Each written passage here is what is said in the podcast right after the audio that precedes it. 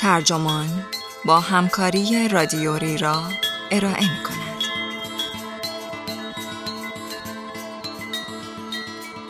آیا کرونا پایانی بر عصر نئولیبرال بود؟ این عنوان یادداشتی است به قلم ادم توز که در سپتامبر 2021 در گاردین منتشر شده و ترجمان آن را در بهار 1401 با ترجمه عرفان قادری منتشر کرده است. من مهدی سفری هستم. اگر بشود وضعیتمان در سال 2020 را در یک کلمه خلاصه کرد، آن کلمه ناباوری است. در فاصله 20 ژانویه 2020 که شی جین پینگ همهگیری کرونا را به طور عمومی اعلام کرد، تا درست یک سال بعد و معارفه جو بایدن به سمت 46 امین رئیس جمهور ایالات متحده جهان در بحت بیماری مهلکی فرو رفت که در عرض دوازده ماه بیش از دو میلیون و دویست هزار نفر را به کام مرگ کشاند و ده ها میلیون تن دیگر را به شدت بیمار کرد. اکنون میزان رسمی تلفات بالغ بر چهار میلیون و پانصد و ده هزار نفر شده است. رقم احتمالی مرگ اضافی بیش از دو برابر این عدد است. کرونا برنامه روزانه تقریبا همه انسانهای روی زمین را به هم زد.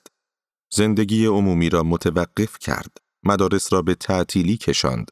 اعضای خانواده ها را از هم دور کرد. سفرها را به تعویق انداخت و اقتصاد جهان را به زانو درآورد. ابعاد کمک های دولتی به خانواده ها، کسب و کارها و بازارها به منظور جلوگیری از طبعات اقتصادی کرونا به اندازه ای بود که جز در زمانهای جنگ سابقه نداشت. این وضعیت علاوه بر آنکه به راستی شدیدترین رکود اقتصادی از زمان جنگ جهانی دوم بود، از نظر کیفی هم نظیر نداشت. هرگز پیش از این سابقه نداشته که به اتفاق تصمیم گرفته باشیم بخشهای بزرگ اقتصاد جهان را هرچند بی هدف و غیر منصفانه تعطیل کنیم. همانطور که صندوق بین المللی پول گفته بود، بحران کرونا شبیه هیچ بحرانی نبود. حتی پیش از فرارسیدن بلایای سال 2020 شواهد و قراین حکایت از سالی پر هیاهو می کرد. درگیری چین و آمریکا به مرحله خطرناکی رسیده بود. جنگ سرد جدید نزدیک بود. رشد جهانی اقتصاد در سال 2019 به شدت کند شده بود. صندوق بین المللی پول نگران بود که تنش‌های ژئوپلیتیکی اقتصاد جهانی را که تا خرخره مقروض بود متزلزلتر کند. اقتصاددانان شاخصهای آماری تازه ای از آستین بیرون آوردند تا رد پای آن بی را که دست از سر سرمایه گذاری بر نمی داشت بگیرند. شواهد قویا نشان می‌داد که منشأ مشکلات در کاخ سفید بود. دونالد ترامپ 45 مین رئیس جمهور آمریکا موفق شده بود خود را به نگرانی جهانی بدل سازد. او مجددا در ماه نوامبر کاندید شد و ظاهرا تصمیم داشت حتی اگر در انتخابات پیروز هم شود فرایند انتخابات را بی اعتبار کند. بی جهت نبود که شعار سال 2020 کنفرانس امنیتی مونیخ که به داوس امنیتی شهرت دارد دوری کشورها از غرب انتخاب شده بود. سوای نگرانی هایی که واشنگتن به وجود آورده بود، گفتگوهای برگزید نیز به پایان خود نزدیک می شد. موضوع نگران کننده تر برای اروپا در آغاز سال 2020 احتمال بحران تازه پناهندگان بود. پشت پرده این ماجرا هم تهدید شدتگیری وحشتناک جنگ داخلی سوریه بود و هم همان مشکل همیشگی توسعه نیافتگی. تنها راه علاج آن افزایش سرمایه گذاری و رشد در جهان جنوب بود. اما جریان سرمایه بی ثبات و نامتوازن بود. در پایان سال 2019 نیمی از کم درآمدترین وامگیرندگان آفریقای سیاه کم کم به جایی می رسیدند که دیگر امکان پرداخت بهره وامهایشان را نداشتند.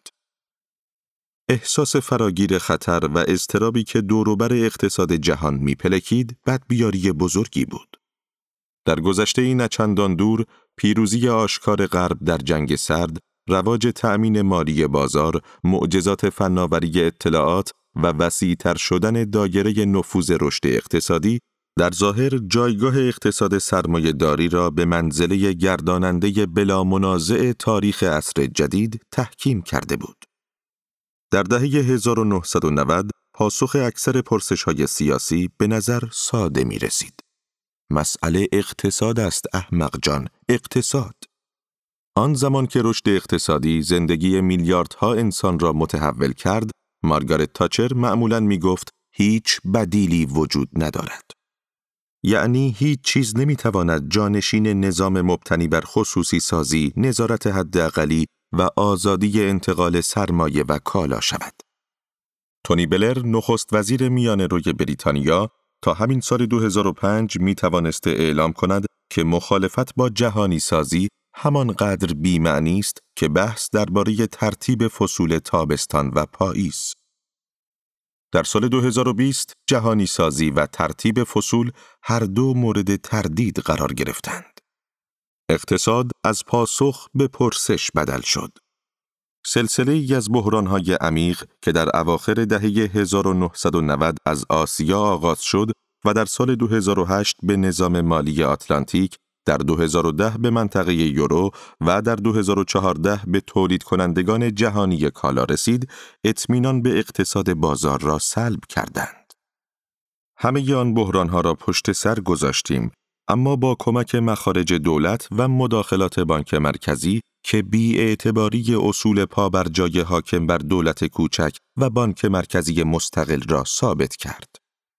این بحرانها را سفت بازی به وجود آورد و میزان مداخلات لازم برای ثبات بخشیدن به آنها تاریخ ساز بود. با وجود این، افزایش ثروت سرمایهداران جهانی متوقف نشد. سودها شخصی اما زیانها عمومی بودند. اکنون بسیاری میپرسیدند آیا تعجب دارد که بیعدالتی مهار گسیخته به روی کار آمدن دولتی پوپولیستی منجر شود؟ در همین حال به واسطه پیشرفت خارق العاده چین، خدایان بزرگ رشد اقتصادی دیگر حامی غرب نبودند. و بعد در ژانویه 2020 خبر معروف از پکن منتشر شد. چین با همهگیری تمام ایار ویروس جدید کرونا دست به گریبان شده بود. کرونا همان پیامدی بود که سالها پیش فعالان محیط زیست هشدار وقوع آن را داده بودند.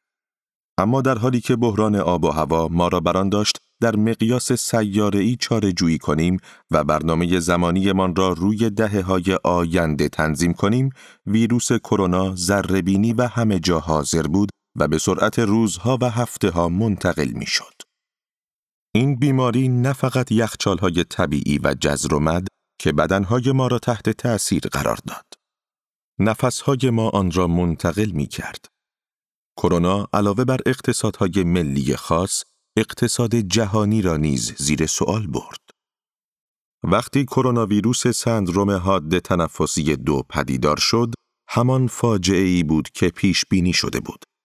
دقیقا همان بیماری عفونی مصری شبیه آنفلوانزا که ویروس شناسان پیشگویی کرده بودند. کرونا از جایی آمد که آنها انتظارش را داشتند محل تلاقی حیات وحش، کشاورزی و جمعیت‌های شهری در شرق آسیا.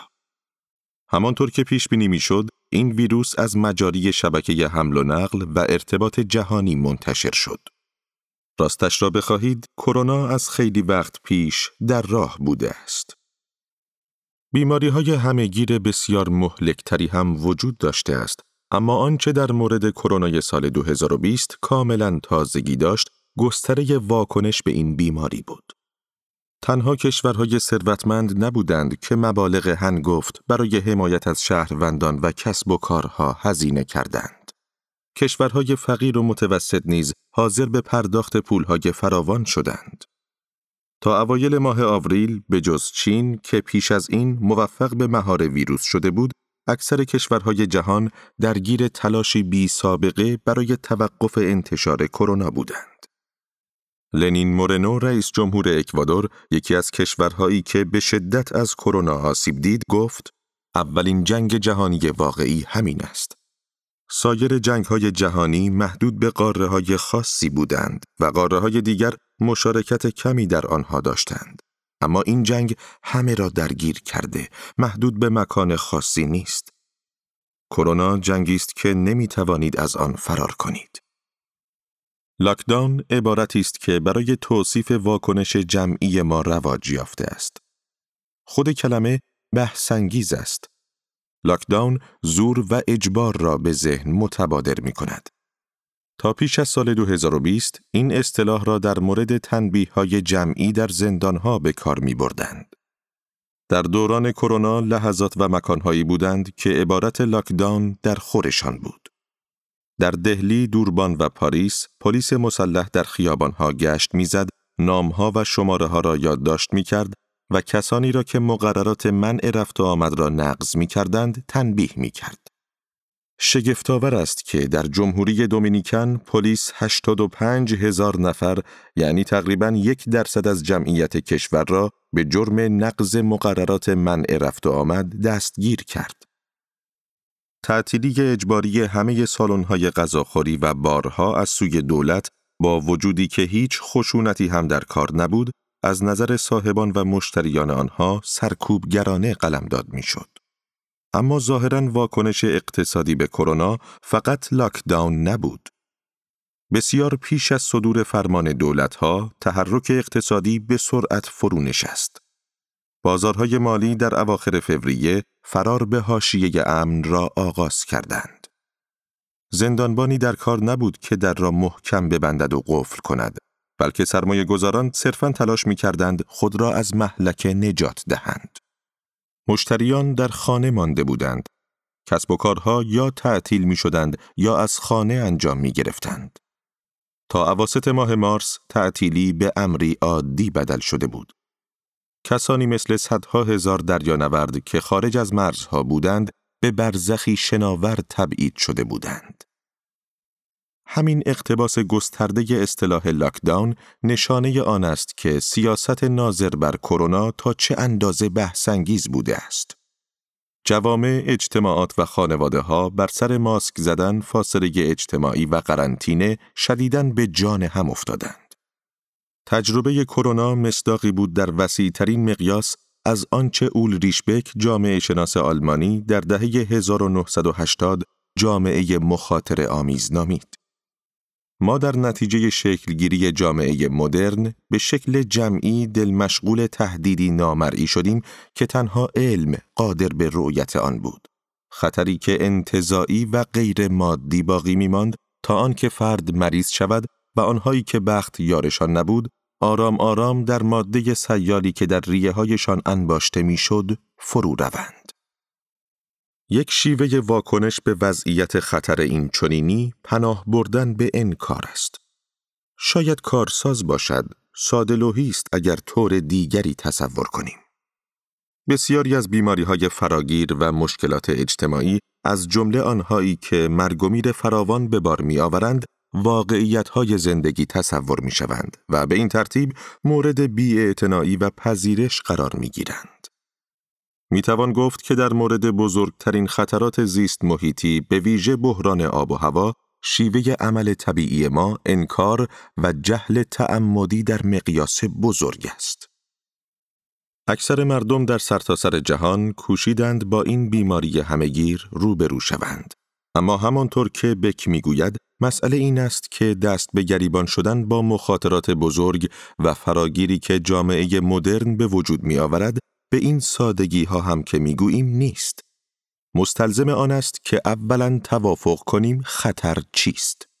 ثانیاً به رفتار خودمان و به آن نظم اجتماعی که به وجود آورنده آن رفتار است توجهی انتقادی داشته باشیم. باید اراده تصمیم گیری سیاسی در خصوص توزیع منابع و اولویت ها را در تمام سطوح داشته باشیم. اتخاذ چنین تصمیماتی البته منافات دارد با گرایش غالبی که در چهل سال گذشته نسبت به سیاست زدایی و استفاده از بازارها یا قانون برای پرهیز از این تصمیمات وجود داشته است. این موضوع هسته اصلی نئولیبرالیسم یا انقلاب بازار را تشکیل می دهد. سیاست زدایی امور مربوط به توزیع از جمله پیامدهای به شدت نابرابر مخاطرات اجتماعی خواه منتج از تغییرات ساختاری در توزیع جهانی کار باشند، خواه برآمده از آسیبهای زیست محیطی یا بیماری. کرونا آشکارا نشان داد که ما آمادگی نهادی نداریم یا به قول بک دچار بیمسئولیتی سازمان یافته هستیم و همچنین تشکیلات ابتدایی اداره دولت مثل پایگاه های داده های روزآمد دولتی هم ضعف دارند. ما برای رویارویی با این بحران نیازمند جامعه ای بودیم که به مراقبت اهمیت بسیار بیشتری دهد. فریادهای زیادی از مکانهایی باور نکردنی شنیده شدند که گونه ای قرارداد اجتماعی جدید را طلب می کردند. قراردادی اجتماعی که کارگران مشاغل ضروری را به نحو شایسته ارج نهد و مخاطرات سبکهای جهانی شده زندگی خوشقبالترین انسانها را نیز به حساب آورد. برعه رویارویی با این بحران بیشتر به نام دولتهای میانه و راست افتاد. ژائیر بولسونارو در برزیل و دونالد ترامپ در آمریکا راه انکار را آزمودند. دولت به نظر دست چپی آندرس مانوئل لوپز اوبرادور در مکزیک هم رفتار خودمدارانه در پیش گرفت و از انجام اقدامات جدی سرباز زد. رهبران ملیگرای مستبدی چون رودریگو دوترته در فیلیپین، نارندرا مودی در هند، ولادیمیر پوتین در روسیه و رجب طیب اردوغان در ترکیه ویروس را انکار نکردند. بلکه برای عبور از بحران بر جذبه میهن پرستانه و روشهای تهدیدآمیزشان تکیه کردند. سیاستمداران میان روی عملگرایی چون نانسی پلوسی و چاک شومر در آمریکا، سباستیان پینیرا در شیلی، سیریل رامافوسا در آفریقای جنوبی یا امانوئل مکرون، آنگلا مرکل، اورزولا فوندرلاین و دیگر همقطارانشان در اروپا بیشترین فشار را متحمل شدند. آنها علم را پذیرفتند. انکار مطرح نبود. آنها می‌خواستند نشان دهند که از پوپولیست ها بهترند. سیاستمدارانی که بسیار معتدل و میانه رو بودند برای مواجهه با این بحران دست به اعمال افراطی زدند. این کارها عمدتا خلق و سائه و بینابین بودند ولی طراحان آنها میکوشیدند تا صورت ظاهر واکنشهایشان را در قالب برنامه نسل آینده اتحادیه اروپا یا برنامه بازسازی بهتر بایدن در سال 2020 برنامه ریزی شده جلوه دهند و بگویند که برنامه ها از رپرتوار نوسازی سبز، توسعه پایدار و نیودیل سبز گرفته شده است. این یکی از بازی های تلخ تاریخ بود. با وجود آنکه طرفداران نیودیل سبز مثل برنی سندرز و جرمی کوربین شکست خورده بودند، اتفاقات سال 2020 درستی تشخیص آنها را با صدای بلند اعلام کرد.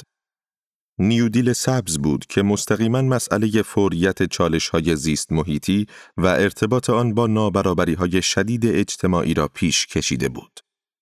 نیودیل سبز بود که گفته بود اگر کشورهای دموکراتیک به این مشکلات بپردازند ممکن نیست اجازه دهند آموزه های اقتصادی محافظ کارانه که مردریگ نبردهای دهه 1970 هستند و بحران اقتصادی سال 2008 آنها را از اعتبار ساقط کرد فلجشان کند.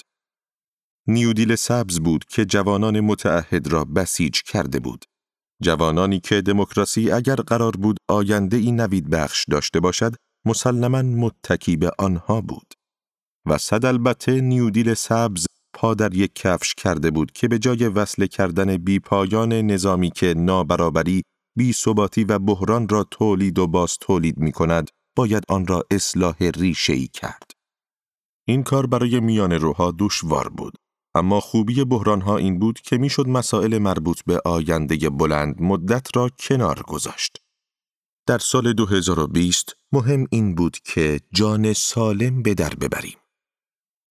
تمهیدات اقتصادی فوری در واکنش به شوک کرونا مستقیما از تجربه های سال 2008 گرفته شده بود.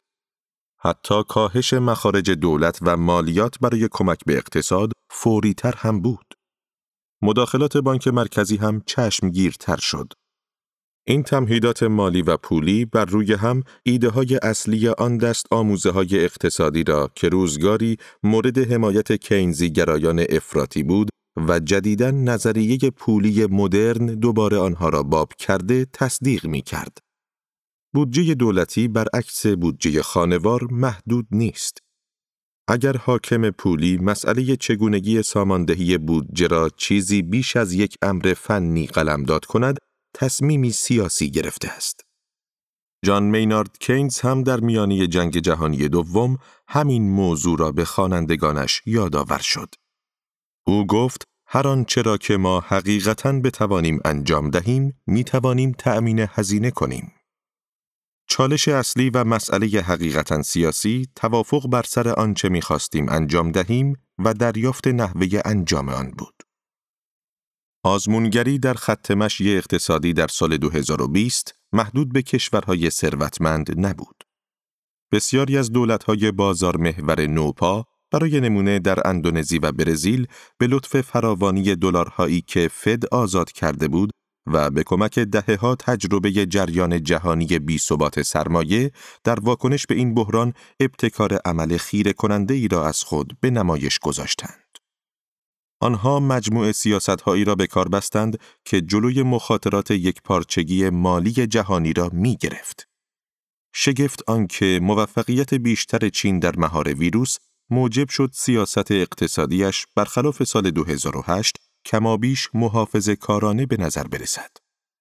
کشورهایی چون مکزیک و هند که گسترش کرونا در آنها شتاب زیادی داشت ولی دولتهایشان نتوانسته بودند با تمهیدات اقتصادی گسترده واکنش نشان دهند، ظاهرا روز به روز بیشتر از زمانه عقب میافتادند. سال 2020 شاهد منظری مزهک و عجیبی بود که صندوق بین المللی پول دولت به نظر چپی مکزیک را به دلیل عدم ارائه کسری بودجه کافی نکوهش می کرد. دیگر نمی‌شد انکار کرد که نقطه عطفی فرا رسیده بود. آیا بالاخره شاهد مرگ سنتی بودیم که از دهه 1980 بر خط مشهای اقتصادی سایه افکنده بود؟ آیا ناقوس مرگ نئولیبرالیسم به صدا درآمده بود؟ اگر نئولیبرالیسم را ایدئولوژی منسجم دولت بدانیم، شاید این گفته درست باشد. تصور اینکه بتوان لفاف طبیعی فعالیت اقتصادی را خواه بیماری باشد خواه شرایط اقلیمی نادیده گرفت یا اداره آن را به بازارها سپرد دیگر کاملا دور از واقعیت بود. همینطور تصور اینکه بازارها خودشان می توانند همه شکهای اجتماعی و اقتصادی قابل تصور را تعدیل کنند. بقا در سال 2020 حتی با فوریت بیشتر از 2008 مداخلاتی را تحمیل کرد که آخرین بار در جنگ جهانی دوم مشاهده کرده بودیم. اقتصاددانان جزمی با این حوادث به نفس نفس افتادند که البته به خودی خود جای شگفتی نیست. فهم متعارف از خط مشی اقتصادی همیشه غیر واقع بینانه بود. نئولیبرالیسم در واقع امر اساساً همیشه عملگرایانه بوده است. تاریخ واقعی آن مجموع مداخلات دولتی برای حفظ انباشت سرمایه بود از جمله استفاده مجدانه از خشونت دولتی برای سرکوب مخالفتها. واقعیت های اجتماعی که از دهه 1970 در پیوند نزدیک با انقلاب بازار بودند، به رغم همه تغییر و تحولات عقیدتی تا سال 2020 باقی ماندند.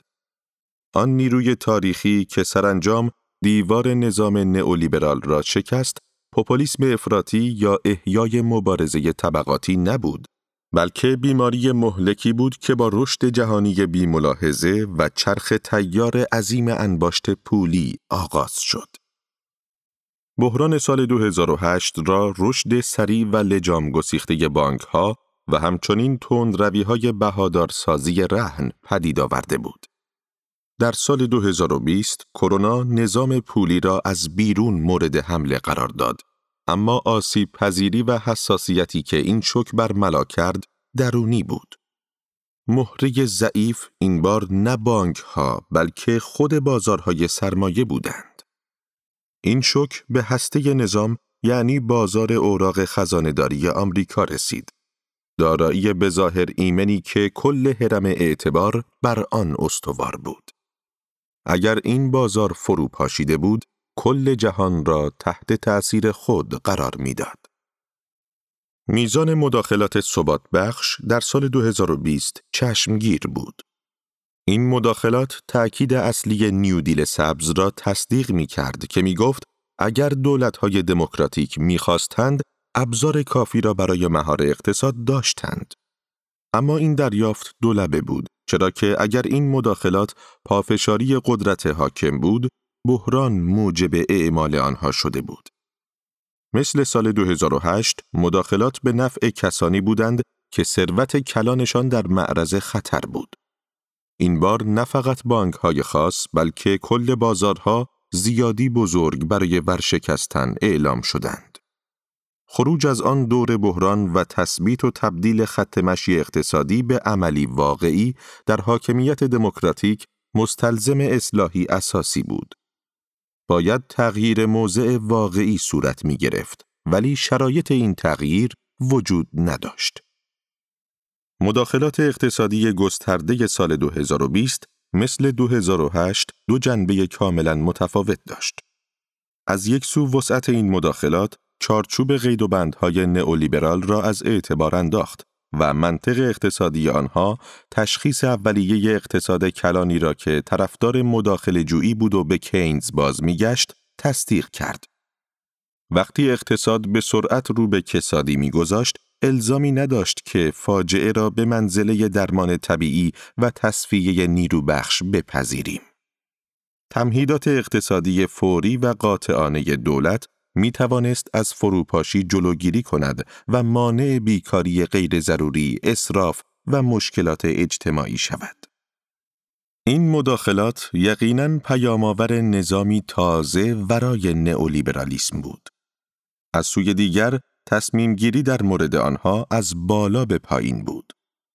مداخلات مذکور تنها به این دلیل از نظر سیاسی قابل تصور بودند که از سوی دست چپی ها مشکلی ایجاد نمی‌شد و ضرورت آنها را نیاز به تثبیت نظام مالی تحمیل می کرد و آنها نیز به وعده های خود وفا کردند. در خلال سال 2020 دارایی خالص خانوار در آمریکا 15 تریلیون دلار افزایش یافت ولی این افزایش عمدتا به نفع یک درصد بالایی شد که تقریبا چهل درصد کل سهامها را در اختیار داشتند. ده درصد بالایی صاحب 84 درصد بودند.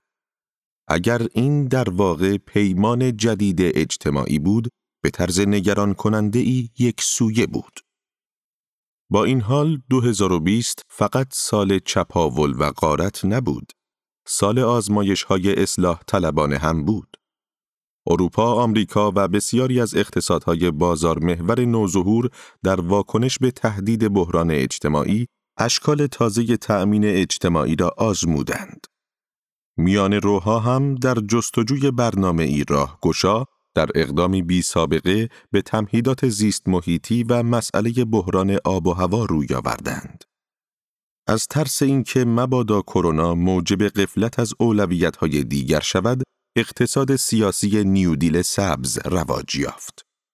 شعارها متفاوت بودند. رشد سبز، بهتر از قبل دوباره می سازیم، توافق سبز. ولی همه حکایت از آن داشتند که واکنش مشترک میان روها به بحران نوسازی سبز است. اگر سال 2020 را بحران همه جانبه عصر نئولیبرال بدانیم، از نظر بنیانهای زیست محیطی، اجتماعی، اقتصادی و سیاسی نئولیبرالیسم بهتر می توانیم موقعیت تاریخی خود را پیدا کنیم. به این ترتیب بحران کرونا نشانگر پایان راهی است که آغاز آن را باید در دهه 1970 جست. همچنین می‌توان کرونا را نخستین بحران فراگیر عصر آنتروپوسین دانست. عصری که به واسطه طبعات رابطه نامتوازن ما با طبیعت مشخص می شود. سال 2020 نشان داد که فعالیت‌های اقتصادی به ثبات محیط طبیعی وابسته‌اند. هر جهش کوچکی در ویروس ممکن بود کل اقتصاد جهان را تهدید کند به علاوه دیدیم که در مواقع اضطراری چه بسا سراسر نظام پولی و مالی در جهت حمایت از بازارها و معیشت مردم هدایت شوند. حال مسئله‌ای که مطرح شد این بود چه کسانی و چگونه مورد حمایت قرار می گرفتند کدام کارگران و کدام مشاغل چه های مالیاتی یا کمک هزینه را دریافت می کردند. این تحولات و رخدادها تقسیماتی را که در نیم قرن گذشته اساس اقتصاد سیاسی بودند ویران کرد.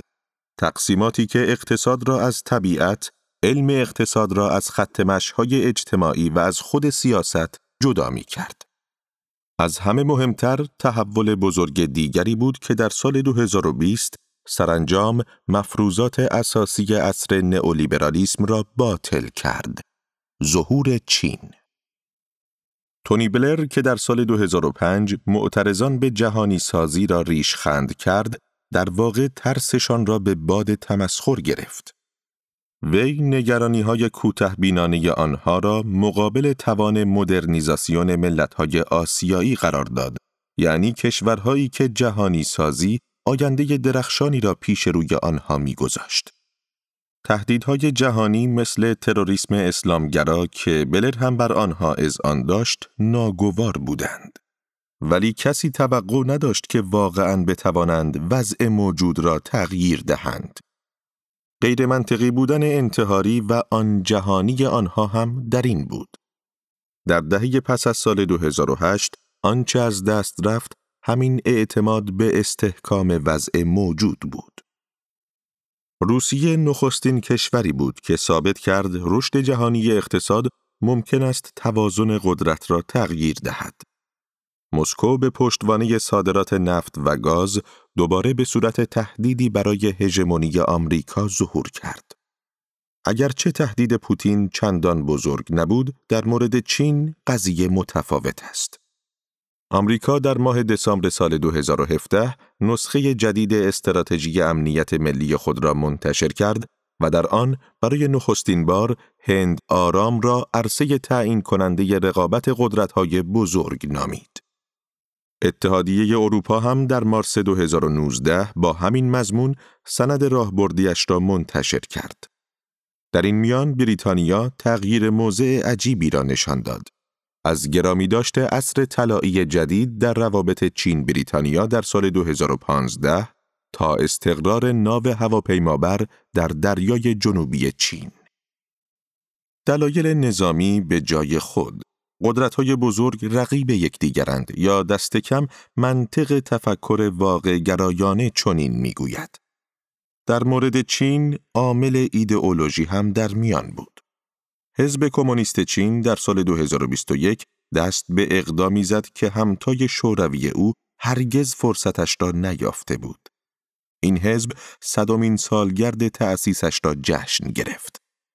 پکن با وجود آنکه از دهه 1980 رشد اقتصادی بازار محور و انباشت سرمایه شخصی را مجاز شمرده بود، وفاداری خود را به میراث ایدئولوژیکی که از مارکس و انگلس به لنین، استالین و ماو رسیده بود نیز پنهان نکرد. شی جین پینگ با قاطعیت تمام درباره ضرورت پایبندی به این سنت سخن گفت و میخائیل گورباچوف را به خاطر پشت پا زدن به رهنمودهای ایدئولوژیک اتحاد شوروی سخت سرزنش کرد. از این رو جنگ سرد جدید در واقع احیای همان جنگ سرد قدیم بود. جنگ سرد در آسیا. جنگی که غرب حقیقتا هرگز در آن پیروز نشده بود. با وجود این دو مسئله مهم گذشته را از امروز متمایز می کرد. نخست اقتصاد بود. چین پس از بزرگترین شکوفایی اقتصادی تاریخ به تهدید بدل شد. این موضوع به برخی کارگران تولیدات صنعتی در غرب آسیب رسانده بود. ولی کسب و کارها و مشتریهای سراسر جهان غرب و آن سوتر از رشد چین به نحو قابل توجهی منتفع شده بودند و احتمال می رفت که در آینده سود آنها بیشتر نیز بشود. بنابراین نوعی بلا تکلیفی به وجود آمد. جنگ سرد احیا شده با چین از هر منظری منطقی بود الا اقتصاد احمق جان اقتصاد مسئله اساسی دیگر مشکل جهانی محیط زیست و نقش رشد اقتصادی در تسریع آن بود. در دهه 1990 که سیاست اقلیمی در سطح جهانی نخستین بار به شکل امروزیش پدیدار شد، آمریکا بزرگترین و نافرمانترین آلوده ساز دنیا بود. چین فقیر بود و آلایندگی آن نقش مهمی در توازن جهانی نداشت. چین تا سال 2020 بیش از مجموع آمریکا و اروپا دیوکسید کربن منتشر کرد و این فاصله دستکم تا یک دهه دیگر امکان افزایش داشت. همانطور که نمی‌شد بدون حضور چین واکنشی را برای خطر بروز بیماری های عفونی متصور شد، تصور راه حلی برای مسئله آب و هوا هم بدون آن غیر ممکن بود. چین در هر دو مورد قدرتمندترین انکوباتور بود. در سال 2020 حامیان نوسازی سبز در اتحادیه اروپا همچنان تلاش می کردند تا در اسناد راهبردیشان چین را به طور همزمان رقیب سیستمیک، حریف استراتژیک و همکار در حل بحران آب و هوا تعریف کنند و به این معزل دوگانه پایان دهند.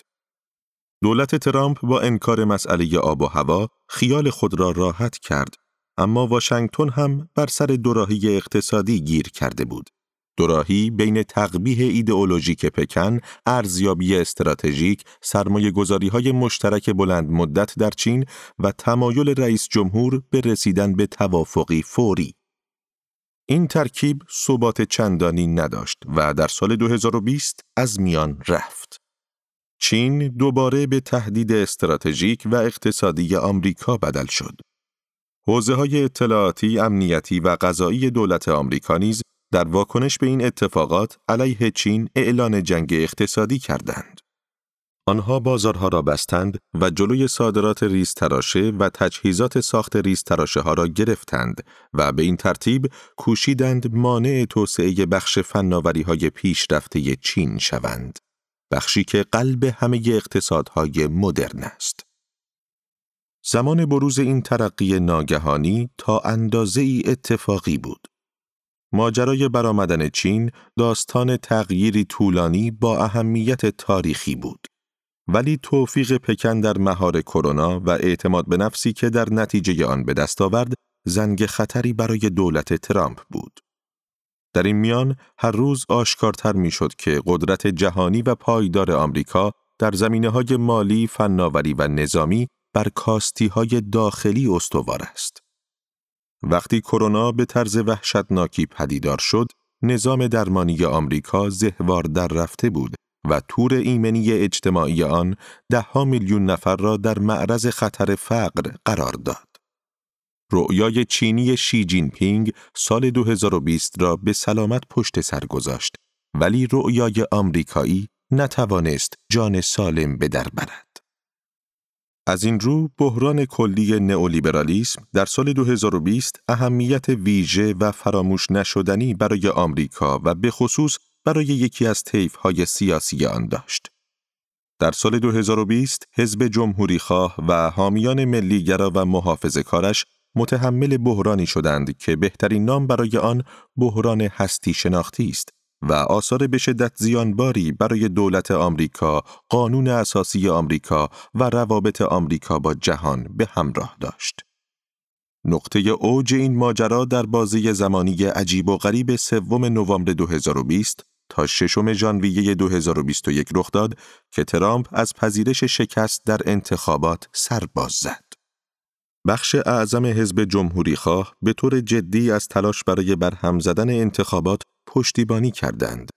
بحران اجتماعی و همهگیری کرونا به حال خود رها شد و سرانجام در ششم ژانویه رئیس جمهور و دیگر چهره های مهم حزبش از حمله ارازل و اوباش به امارت کنگره حمایت کردند. این حوادث به حق نگرانی های عمیقی را در مورد آینده دموکراسی آمریکا برمیانگیزد و درون راست افراطی سیاست آمریکا رگه هایی مشاهده می شود که شاید بتوان فاشیست گرایی خواند. اما دو ویژگی اساسی فاشیسم اصلی در آمریکای سال 2020 قایب بود. یکی جنگ تمام ایار بود. آمریکایی ها جنگ داخلی را به خاطر می آورند و جنگ های داخلی آینده را تصور می کنند. آنها در سالهای اخیر از طریق اعزام نیرو درگیر جنگهایی شدند که آثار مخرب آن بر جامعه آمریکا به صورت مراقبتهای پلیسی نظامی و خیال پردازی های شبه نظامی بازگشته است. ولی جنگ تمام ایار جامعه را به طرز کاملا متفاوتی باز پیکربندی می کند. در این نوع جنگ نه فقط یگانهای تکاور عملیات های سال 2020 بلکه همه درگیر می شوند. دیگر جزء قایب فاشیسم اصیل تعارض اجتماعی است یعنی تهدید خیالی یا واقعی وضع موجود اجتماعی و اقتصادی از سوی چپها. وقتی بحران قانون اساسی در سال 2020 رخ داد، شرکت‌های آمریکایی به صورت گسترده و علنی علیه ترامپ متحد شدند. هیچ یک از شرکت‌های عظیم حراسی نداشتند که دلیل اقتصادی این اقدام را به سراحت اعلام کنند دلایلی چون ارزش سهامدار، مشکلات اداره شرکت‌هایی که کارمندانشان از نظر سیاسی اختلاف دارند، اهمیت اقتصادی حکومت قانون و در کمال تعجب کاهش فروش محصولات در صورت بروز جنگ داخلی. این همپیمانی پول با دموکراسی در آمریکای سال 2020 دلگرم کننده است ولی نه خیلی زیاد. لحظه ای سناریوی دوم را تصور کنید. کرونا چند هفته زودتر به آمریکا می رسید و این بیماری در حال گسترش همه را به سوی برنی سندرز و خدمات بهداشتی و درمانی عمومیش سوق می‌داد و رقابت‌های مقدماتی ریاست جمهوری حزب دموکرات به جای جو بایدن سوسیالیست قسم خورده ای را بر صدر فهرست نامزدهای انتخاباتی می نشاند. تصور این سناریو که شرکت‌های بزرگ برای جلوگیری از پیروزی سندرز کاملا به سمت دیگر متمایل می شدند و هوای ترامپ را می گرفتند اصلا دشوار نیست. و اگر اصلا سندرز پیروز انتخابات می شد چه؟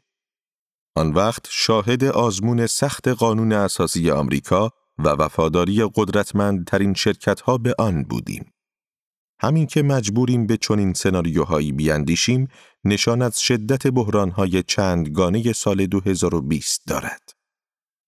انتخاب جو بایدن و برگزاری مراسم معارفه او در زمان مقرر به تاریخ 21 ژانویه 2021 به نوعی حس آرامش را بازگرداند. ولی آن وقت که بایدن با بیپروایی تمام اعلام می کند آمریکا برگشته بیش از پیش آشکار شده که پرسش بعدی ما باید این باشد کدام آمریکا و بازگشت به چه؟ بحران همه جانبه نئولیبرالیسم چه بسا حتی در بین میان گرایان که چندی خاموش بودند نیروی فکری خلاق به وجود آورده باشد. اما با یک بحران فکری اصر جدید فرا نمی رسد.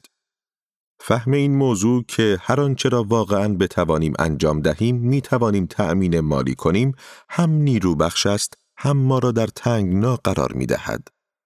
ما واقعا چه کاری را می توانیم و چه کاری را باید انجام دهیم؟ اصلا این ما کیست؟ بریتانیا، آمریکا و برزیل نشان می دهند که سیاست های دموکراتیک اشکال جدید عجیب و ناآشنایی را به خود می گیرند.